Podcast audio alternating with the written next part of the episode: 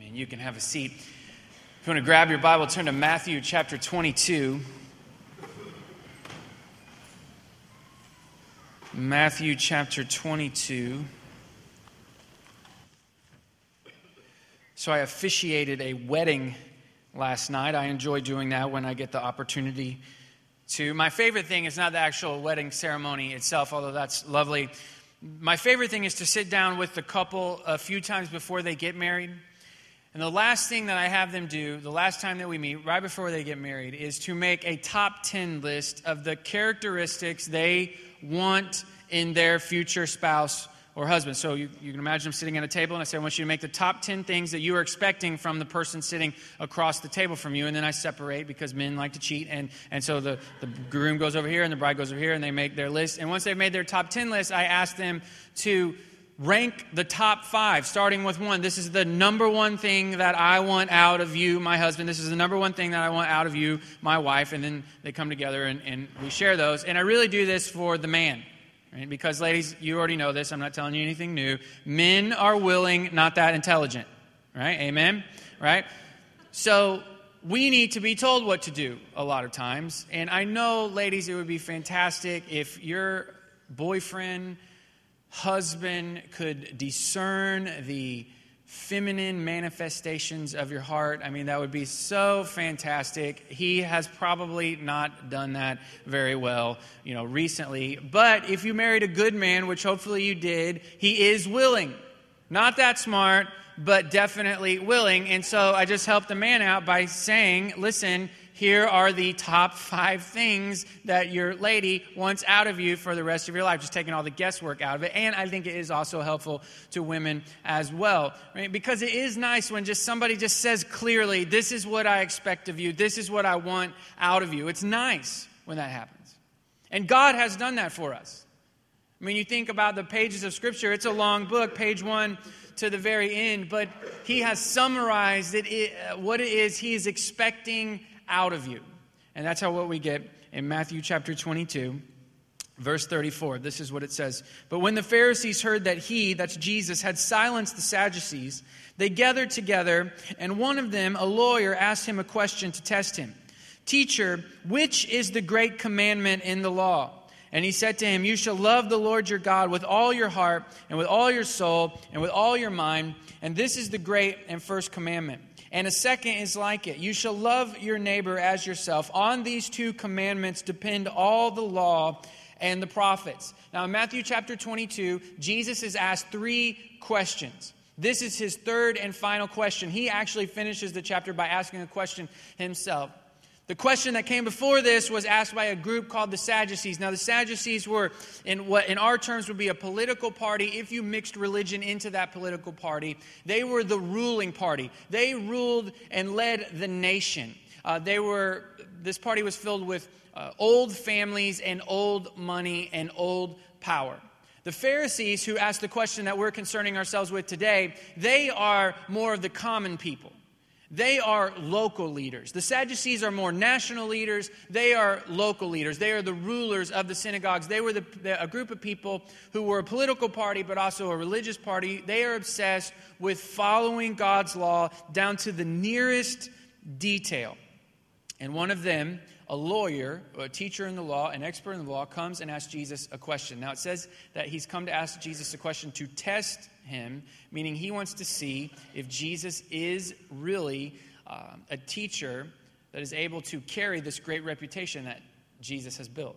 Because Jesus didn't come from the same rabbinical schools as the Pharisees. He didn't come from the same families. He didn't pick the same career path coming out of middle school. But yet people are following Jesus, calling him rabbi, calling him a teacher. And so this lawyer comes to see is Jesus really a, a teacher? And is he going to answer this question the way that we would answer the question? Now, it is a real question. It's not a hypothetical question. It is a real question that this lawyer wants to know. What is the greatest commandment? Now, in the Old Testament law, there were 613 different commands. Some of those commands were to uh, telling us, you know, don't do this, and some of the commands were saying, do this. 613 of those commands. And then groups like the Pharisees would add fence laws. Say that with me. Fence laws. A fence law is a law that you put in place to keep you from breaking the law.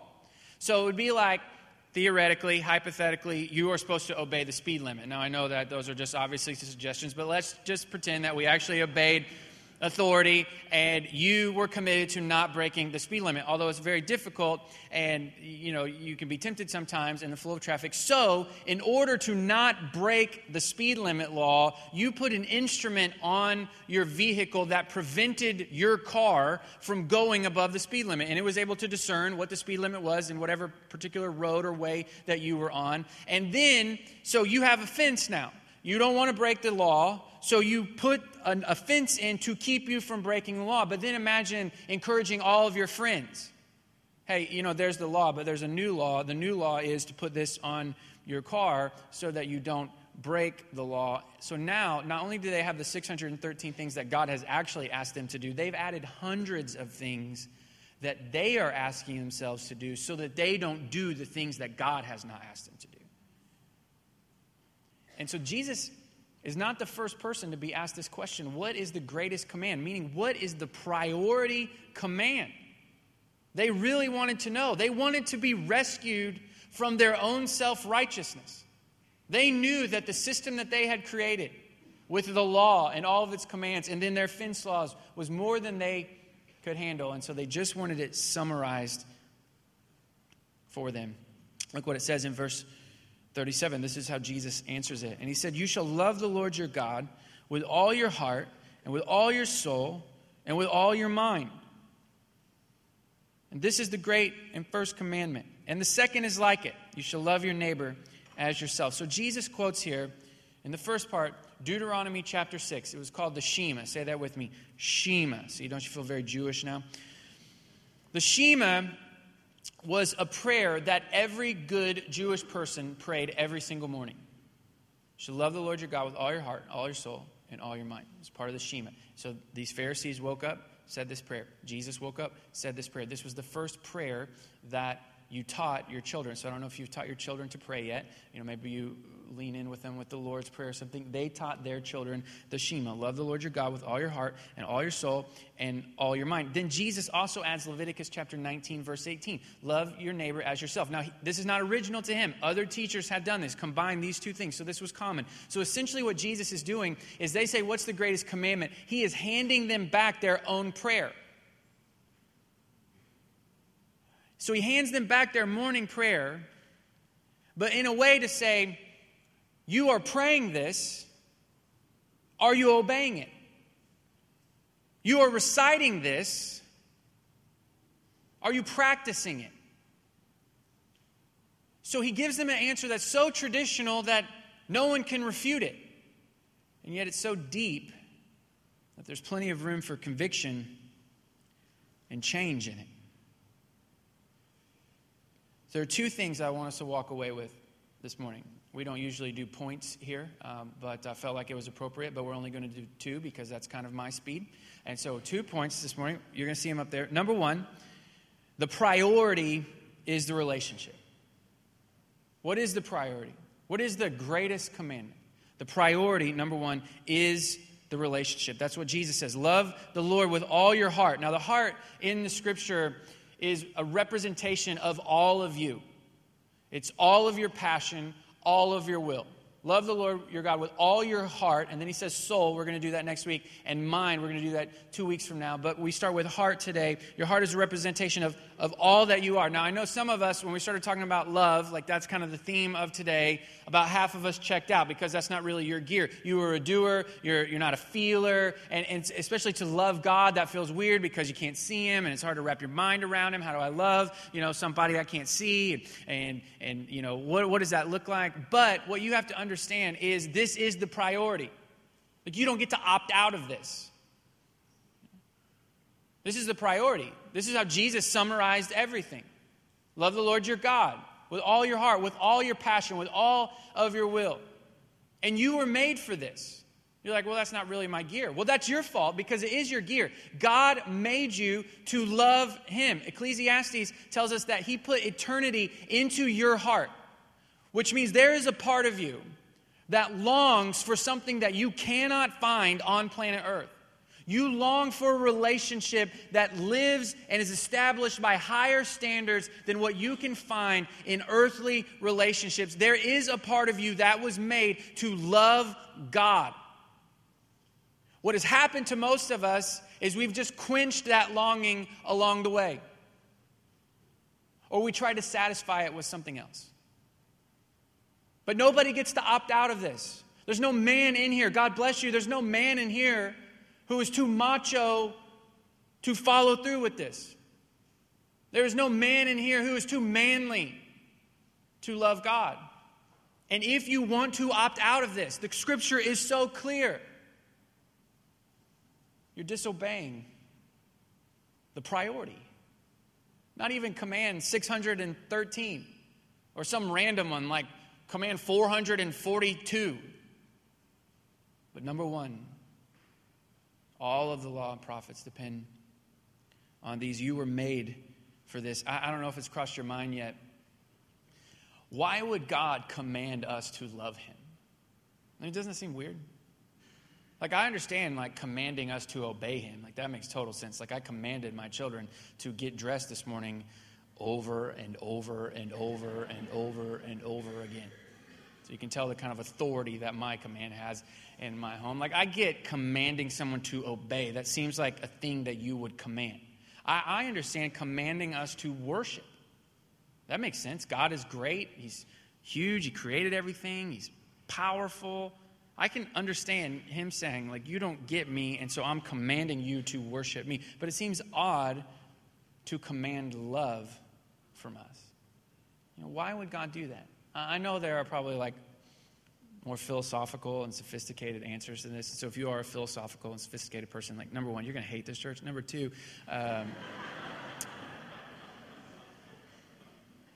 but I think when you take all that philosophy and sophistication and you boil it down, I think the reason that God commands us to love Him is that He loves us. On Friday, I went with my daughter Annabeth to uh, preschool for Donuts with Dad. She's four. Uh, Donuts with Dad, if you're not in that stage of life, let me just give you the rundown. You go to drop your daughter off at preschool, but instead of dropping them off and running away like I do most days, uh, uh, you stay and you sit down in the little chair, you know, like the tiny, like little chair. And so I'm rocking it with my knees up, you know, in my face and, and at a little chair. And they come and they bring you donuts. Uh, so they set some donut holes in front of Annabeth on a little paper plate, and then they hand me a donut. And I look up and I'm like, a donut? You know, singular donuts. Like, who are you? You know, I need more than one, so I stole a few off of her plate. Right?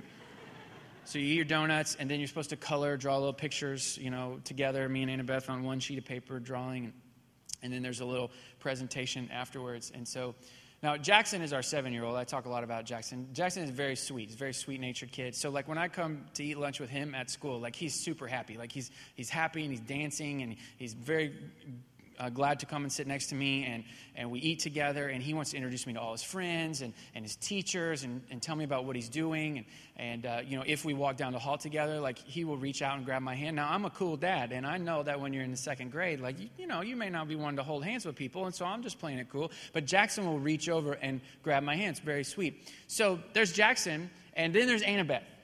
Annabeth's a little bit different. I told Amanda the other day that I feel like our children got the best of her and they got the worst of me because uh, I realized what it was like to be married to me as I'm doing donuts with dad uh, with Amanda. So I came home and apologized to Amanda. Right?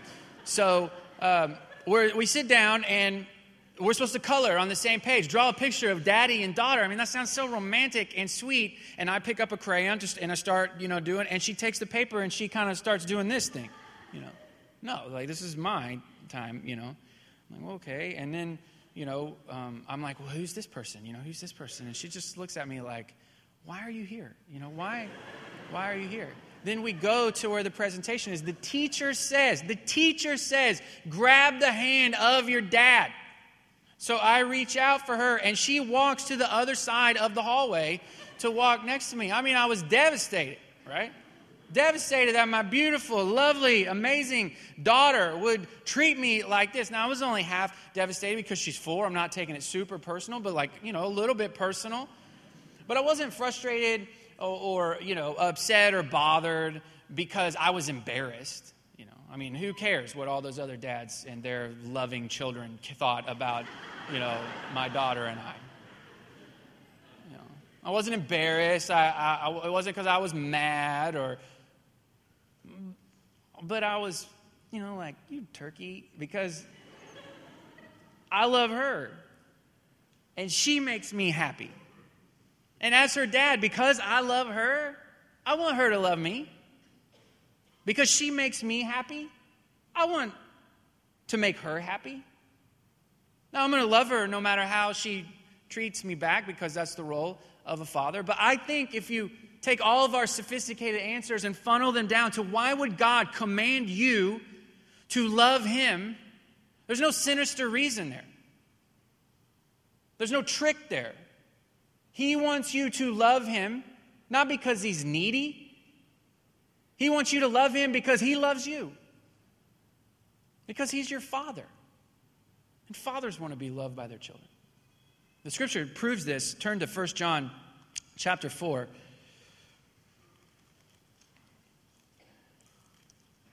1 John chapter 4, right there in the back.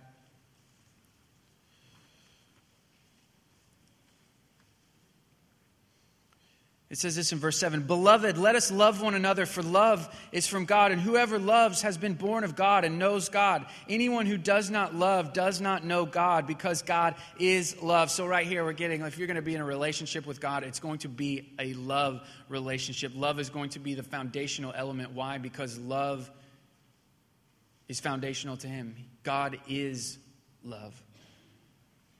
It says in verse 10 And this is love, not that we have loved God but that he loved us and sent his son to be the propitiation for our sins. And then skip down to verse 19. We love because he first loved us. So there's an order here. He loves us, we love him. He loves us, we love our neighbor.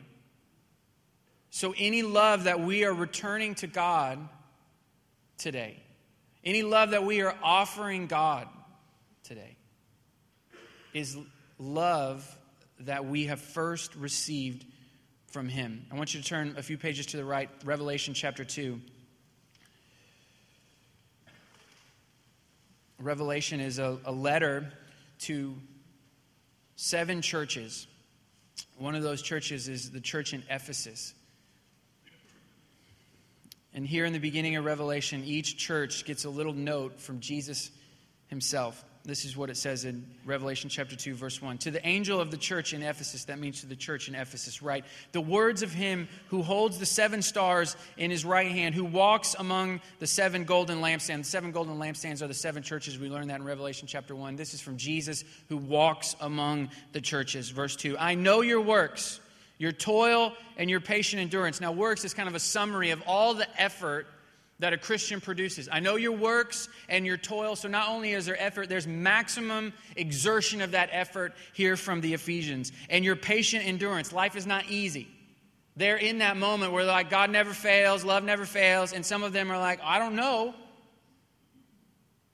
They, some persecution is happening from the outside, some strife is happening from the inside of this church, but they're enduring and how you cannot bear with those who are evil, but have tested those who call themselves apostles and are not, and found them to be false. So not only are they exerting maximum effort in being a Christian and doing what's right, they're also very protective of what comes in and out of the church. They protect their doctrine. And if anybody comes into the church that is evil and is only pretending to be good, they remove them from the church. They don't associate with those people. Verse 3 I know you are enduring patiently and bearing up for my name's sake, and you have not grown weary. So they're, they're not even doing it for the wrong reason. They're doing it for the right reason, for Jesus' name. Verse 4 But I have this against you, that you have abandoned the love you had at first. Remember, therefore, from where you have fallen, repent and do the works you did at first. If not, I will come to you and remove your lampstand from its place unless you repent. One scholar says what has happened to the Ephesians is they have settled into cold orthodoxy. I mean, they're doing everything right. You and I looked at their life, we would, well, we would feel bad about ours. They're doing everything right, and yet Jesus says their love has grown cold. They're, they've lost the love, the passion, the will that they had in their early days as believers. Now, I want you to take those two parts of this section. The first part, which is maximum effort, endurance, toil, work, not associating with people who are evil. You, you, you, take that first part, and then you take the second part, which is love. And Jesus is so serious about this love that he says, if you don't figure it out, I'm coming to extinguish you. Meaning, I'm coming to shut down your church if you don't figure this out. So, if any of us are thinking that we can opt out of love, we can't. Because if we as a church opt out of love, we're done. Jesus himself will shut us down.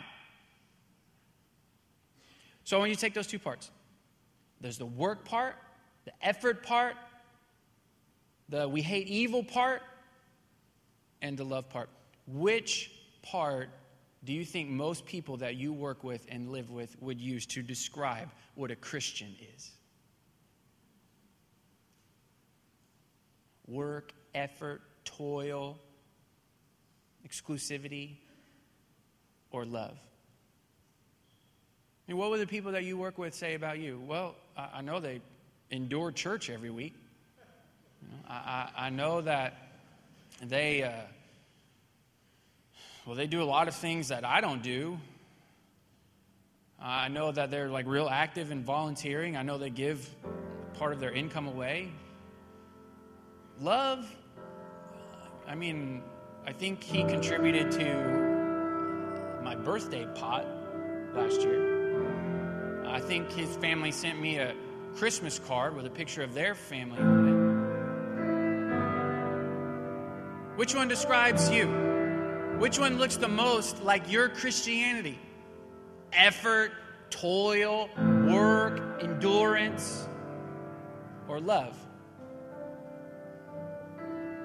The second thing I want you to write down this morning the priority is love as the foundation for righteousness. The priority is love as the foundation for righteousness. See, the Ephesians have fallen into the same assumption as us. We believe that God's chief desire for us is to be good. Right? People have been telling you all your life be good, be good. No one's better at it than, than the church. Be good. And they have been good. I mean, they're really good at being good, these Ephesians. I want you to do something real, real quick. Take a little detour. Turn back to 1 John chapter 4.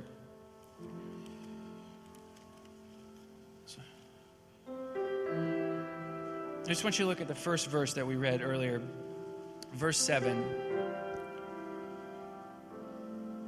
Just the first word. It says, beloved. That's a sweet word, right? You hear that word at weddings, you hear that word at funerals, and you see that word on tattoos. That's about the kind of the three primary uses of beloved. More power to you. More power to you. Beloved. It's better than a lot of words you could get permanently inked on your body. But it's a compound word. We're doing a little English right here. Compound word made of two words. What are they? Be loved.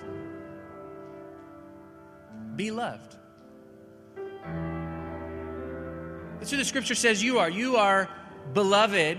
And if you are beloved, then be loved. That is the message of the scripture. I mean, what are the most famous verses in the Bible? For God so loved the world. Romans chapter 5, verse 8. But God demonstrated his great what? Majesty, power, glory. No, God demonstrated his great love for us that while we were still sinners, Christ died for us. Be loved. But most of us have only ever lived under the weight of be good. And if you are addicted to be good, you don't understand be loved. These Pharisees back in Matthew chapter 22, turn back there. Matthew chapter 22. They didn't understand be loved. They under, only understand understood be good. And they were trapped under the, the weight of be good. Don't break the law. Make laws to prevent you from breaking the laws. They were trapped under that. Do you ever wonder why they kept doing it? The same reason you and I keep on being faithful, even though there's nothing inside of us that wants to be faithful. Uh, some of you are here, you come to church every week, and just honestly, you hate it. You hate it. You don't like any part of it. But you keep coming back. Why? Because it's your duty, it's your obligation. You want to go to heaven when you die, so you believed in Jesus. What does Jesus tell you to do? Well, you think He tells you to come to church, and so here you are. Duty. And the Pharisees, man, they understood duty. They didn't understand be loved. They understood be good. They understood obligation. They understood duty. And if you're squirming right now because you think maybe it's dangerous to tell people, just put aside, be good, and move to the front, be loved, like you are awesome, but you are a Pharisee. And listen, there's no judgment in that because I'm the lead Pharisee. I mean, pastor, you know, I mean, that's like, you got to be a Pharisee if you're going to be a pastor. I remember when I was in college, it was especially Pharisaical back in those days. Amanda and I, we dated long distance, and so we're talking on the phone one Saturday night in the midst of, I love you, I love you more, I love you, you're so sweet. In the midst of all that, which we still do, of course, she says, Yeah, I'm just really tired, a long week. I think I'm going to sleep in tomorrow. No, tomorrow is Sunday. I think I'm going to sleep in tomorrow and go to the Sunday night service. Now, at her church, in her town, the Sunday night service was the exact same thing as the Sunday morning service, but woe to those who sleep in on Sunday morning. I'm like, what, what do you mean you're going to sleep in? She's like, yeah, it's the same exact service, same sermon, same song. It's like the same exact thing. I'm like, but you can't sleep in on Sunday morning. And this is not going to surprise you, but we got in a humongous fight. You ever just want to go back in time and punch yourself in the face? It's like about half of my story. So, listen, when I say that you are a Pharisee, uh, don't take it personal, because I am too. Bound by my duty, bound by my obligation, and not by my love. Listen, just ask yourself a question. This is the best way to know if you've understood and taken in be loved or you're just still living under the banner of be good. If you took away everything that you do in Jesus' name out of obligation, what would be left? That's all that Jesus stuff that you do the Bible reading, the prayer, the godliness, the right. If you just took everything, all of that that you do, purely out of obligation, what would be left of your Christianity? Listen, I'm telling you right now, in a moment of honesty, if you take out all that I do based on duty and obligation, half of what I call faith is gone right off the top.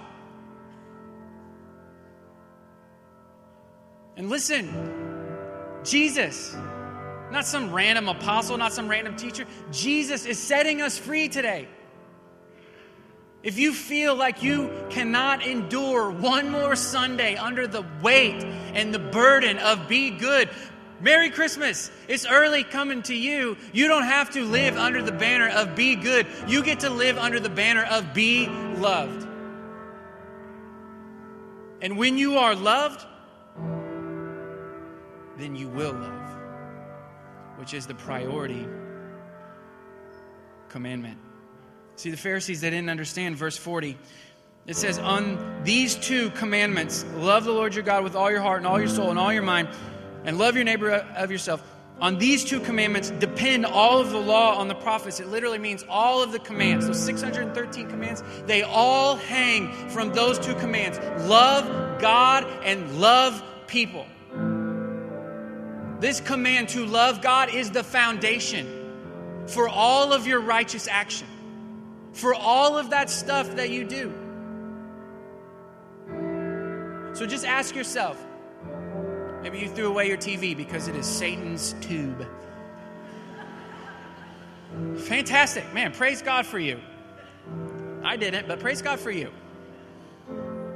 Did you do that because you loved God or because it made you feel righteous? I wake up at 4:30 in the morning. This is not me speaking, obviously. I wake up at 4:30 in the morning to pray, to read the Bible, that's amazing. It's so good. It's so scriptural. Do you do that because you love God or it makes you feel righteous? I go out and serve the homeless. Man, I'm so glad to put my arm around those people and just love them. They need so much help. That's great, man. Do you do that because you love God or it makes you feel righteous? Because here's the here's the the terrifying thing for me personally as lead Pharisee is the poor Ephesians, man, they were knocking it out of the park. I know your works, I know your toil, I know your perseverance, I know your protection of the church and righteousness. And yet, because Jesus is the one who walks among the churches, their external righteousness did not fool him. Oh, how horrible for me. How horrible for me that I have so much righteous action that I do in Jesus' name that He rejects because it was not built on any kind of foundation of love. It was built on a foundation of be good and do good. And He is not impressed, nor is He fooled by any kind of righteous external demeanor that I can hold together. See, and the thing is, is that when you start with be loved, and then you take that love and you return it to God, love the Lord your God with all your heart, then you end up honoring that love. You don't have to be afraid that by setting people free to be loved and to love God that they're going to somehow destroy your, their lives. What I have found is the people who love God the most live life the cleanest. The people who love God the most live life the purest, not for purity and cleanliness' sake, but for love's sake. So the Pharisees among us today who would feel a little nervous that we're setting people a little too free, you can't set people free enough into God's love. We'll close today with Matthew chapter 9. You don't have to turn there, but Matthew chapter 9 tells this amazing story of how Jesus, he comes into this town. You can imagine a first century town, dirt road running right through the middle of town, a lot of booths and kind of market along that main road. There's a tax collecting booth there because that was a part of first century culture in Israel. And in the booth, the tax collector is there collecting taxes, and G- Jesus walks over to him, and we don't get a big background story, but it just appears that Jesus walks over to this tax collector as he's collecting taxes and says, I want you to follow me. Now, this would be like Jesus walking into a bedroom where two people are committing adultery and saying to the adulterers, Follow me. This would be like someone robbing a bank and Jesus walking into the bank while the robbery is happening and saying to the robber, I want you to follow me. Jesus says to the tax collector, who was hated, who was evil, wicked, notorious, follow me. And what's interesting is we're told his name is Matthew, the tax collector. And we read that story in the Gospel of Matthew.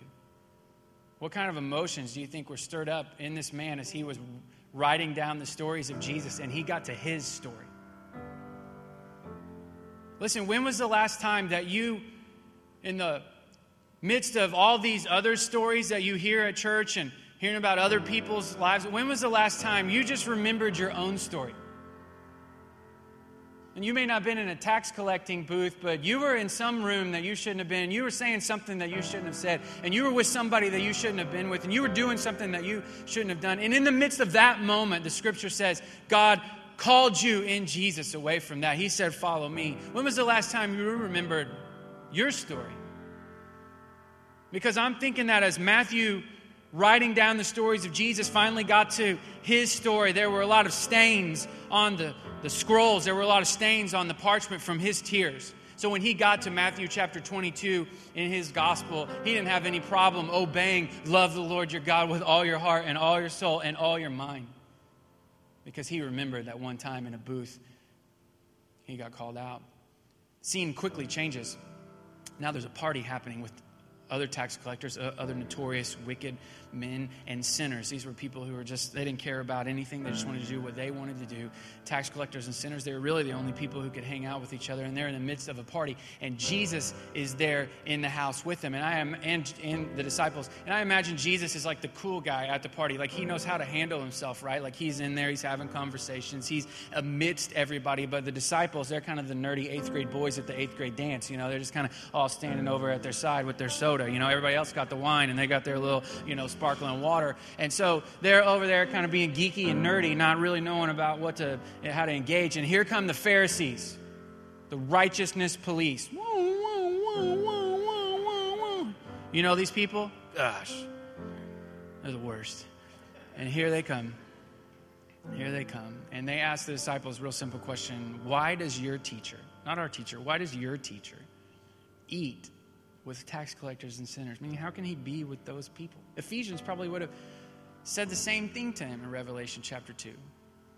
How can you how can he be with these people? Jesus overhears it and he turns to the Pharisees and he says, I want you to tell me what this means. And then he quotes the prophet Hosea I desire mercy and not sacrifice. And the story's over. I don't know what you thought you came to offer today.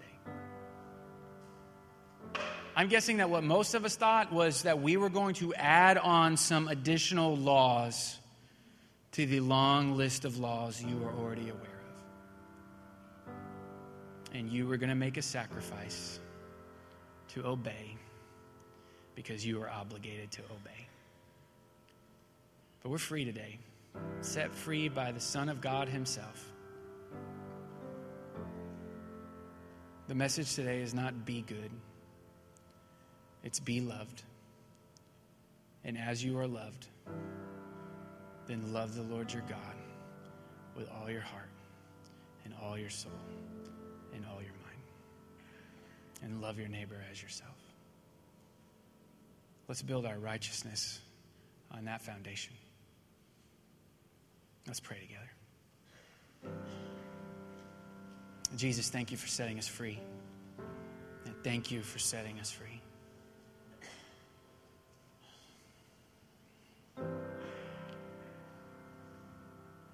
Just in a moment of, of honesty with everyone's heads bowed and eyes are still closed, if you just feel weary today because you've lived under the banner of be good, would you just raise your hand? Nobody's looking around. I want to pray for you. Just living under the banner of be good. Yeah, just hands all over the place. Father, I thank you for those folks, and I pray that you would meet them and to be good with love. I pray that they would know today and hear your voice say that they are loved for free, they are unconditionally accepted, they are a son, they are a daughter, and they are treated accordingly. We are not treating according to according, uh, according to our acts. We're treated according to the act of Jesus. And we want to stand in that today. Thank you, Father. Thank you for setting us free. In Jesus' name, amen.